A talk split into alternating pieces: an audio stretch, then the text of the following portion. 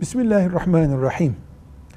Ramazan ayında kabul edilebilir bir özürden dolayı oruç tutamayan Müslüman kaç gün oruç tutamadıysa Ramazan ayından sonra o tutamadığı gün kadar kaza eder.